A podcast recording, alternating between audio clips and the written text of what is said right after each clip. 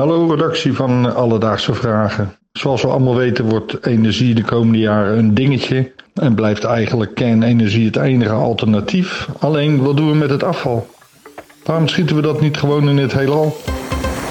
Alledaagse Vragen. NPO Radio 1. BNN Vara. Podcast. Met Merel Wielaert en Aaron de Jong. Bedankt voor je vraag, Wilbert uit de Duitse Haven. Ja, en over Duitse haven gesproken, daar was jij niet, maar je was wel op vakantie. Ik was inderdaad op vakantie en ik ben Welkom weer terug. terug. Dank je. Yay. Yay. Ja, het is weer goed om, eh, om terug te zijn. En vooral met deze leuke, relevante vraag. Want zeg je kernafval, dan zeg je kernenergie. En dat is weer helemaal terug nadat het jaren in het verdomhoekje heeft gestaan.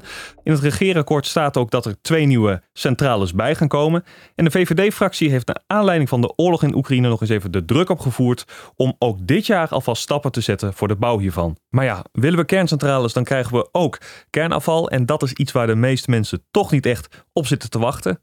Merel, hoe zit het met jou? Nachtmerries van kernafval, bang ervoor?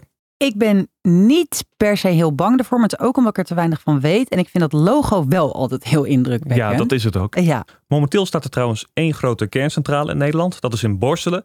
En die produceert ongeveer 4% van wat wij in Nederland aan energie verbruiken. En ja, ook die kerncentrale die produceert kernafval.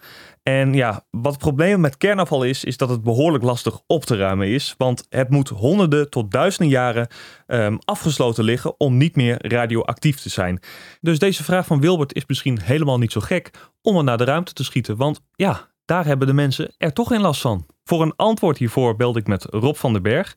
Hij is ruimtevaartdeskundige bij de Sterrenwacht Zonneborg in Utrecht en weet dus alles van dingen de ruimte inschieten. Als je het de ruimte in lanceert en je wil het veilig doen, dan zou je het eigenlijk eh, richting de zon eh, moeten lanceren. Hè. De zon is natuurlijk één grote eh, hete bol van plasma en daar, daar vindt al kernfusie plaats. Dus dat beetje kernafval, dat zou geen enkel gevaar vormen als dat wordt opgenomen door de zon.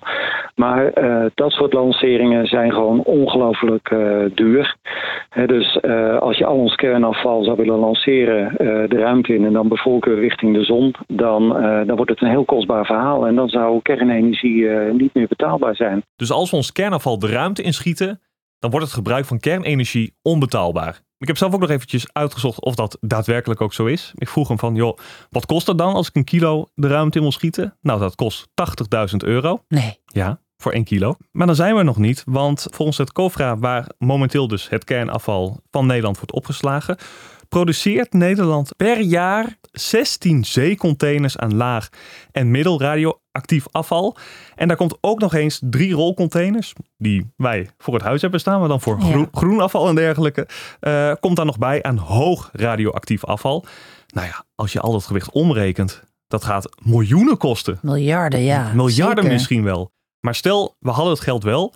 Is het dan wel een goed idee? Ja, we doen wel best wel veel lanceringen eh, op dit moment. Maar zo'n lancering gaat ook wel eens mis. En je kan je voorstellen als je dan een raket hebt eh, met een flinke lading eh, radioactief kernafval. En zo'n lancering mislukt.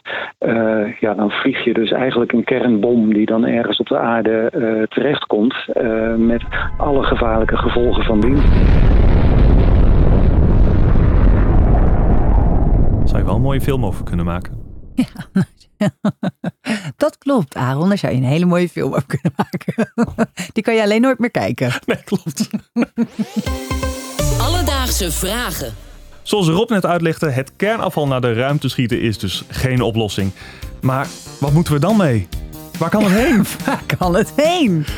Voor inspiratie heb ik naar andere landen gekeken om ons heen, hoe zij het doen. Eh, Ja, Maar dat viel me niet mee, want Merel, het kan niet naar Duitsland. Want daar stoppen ze het in zoutgrotten, waar de vaten met kernafval gaan eroderen door de pekel die daar vrijkomt. oeh, dat klinkt niet goed. Nee, dat Door. klinkt niet goed. Dat moeten we absoluut niet hebben. Waar kan het heen? Waar kan het heen? Nou, het kan niet naar de Verenigde Staten, want daar hebben ze meer dan 44 miljard dollar ingezameld voor een permanente opslagplaats. Maar door politiek gekonkel zijn ze nog steeds niet eens geworden over de plek. Tuurlijk, zo zijn ze daar. Maar waar kunnen we dan heen? Nou, Merel, het kan misschien naar Finland. Want op het eiland Olkiluoto, Olkiluoto, oh mijn god, die naam. Op een eiland in Finland hebben ze de eerste permanente opslagplaats voor kernafval. Dat is 450 meter onder de grond in een enorm gangenstelsel onder een laag graniet, waar het afval de komende 100.000 jaar kan blijven liggen. Dan wordt het toch eh, niet naar Pluto, niet naar België, maar naar Finland. Naar Finland inderdaad. Dus Wilbert, om een antwoord te geven op je vraag, kunnen we radioactief afval niet in de ruimte schieten? Ja, dat kunnen we. Alleen gaat het ons heel veel geld kosten. En ten tweede, als we het doen, hebben we een vliegende kernbom in de lucht. En heb jij nu ook nog een alledaagse vraag? Stuur ons dan een berichtje op Instagram. Dat kan naar Alledaagse Vragen. Of stuur ons een mailtje naar alledaagsevragen.radio1.nl. En nu je toch luistert, vergeet niet te abonneren en die 5 sterren te geven. Alledaagse Vragen. NPO Radio 1. BNN Vara podcast. Houston, we have a problem.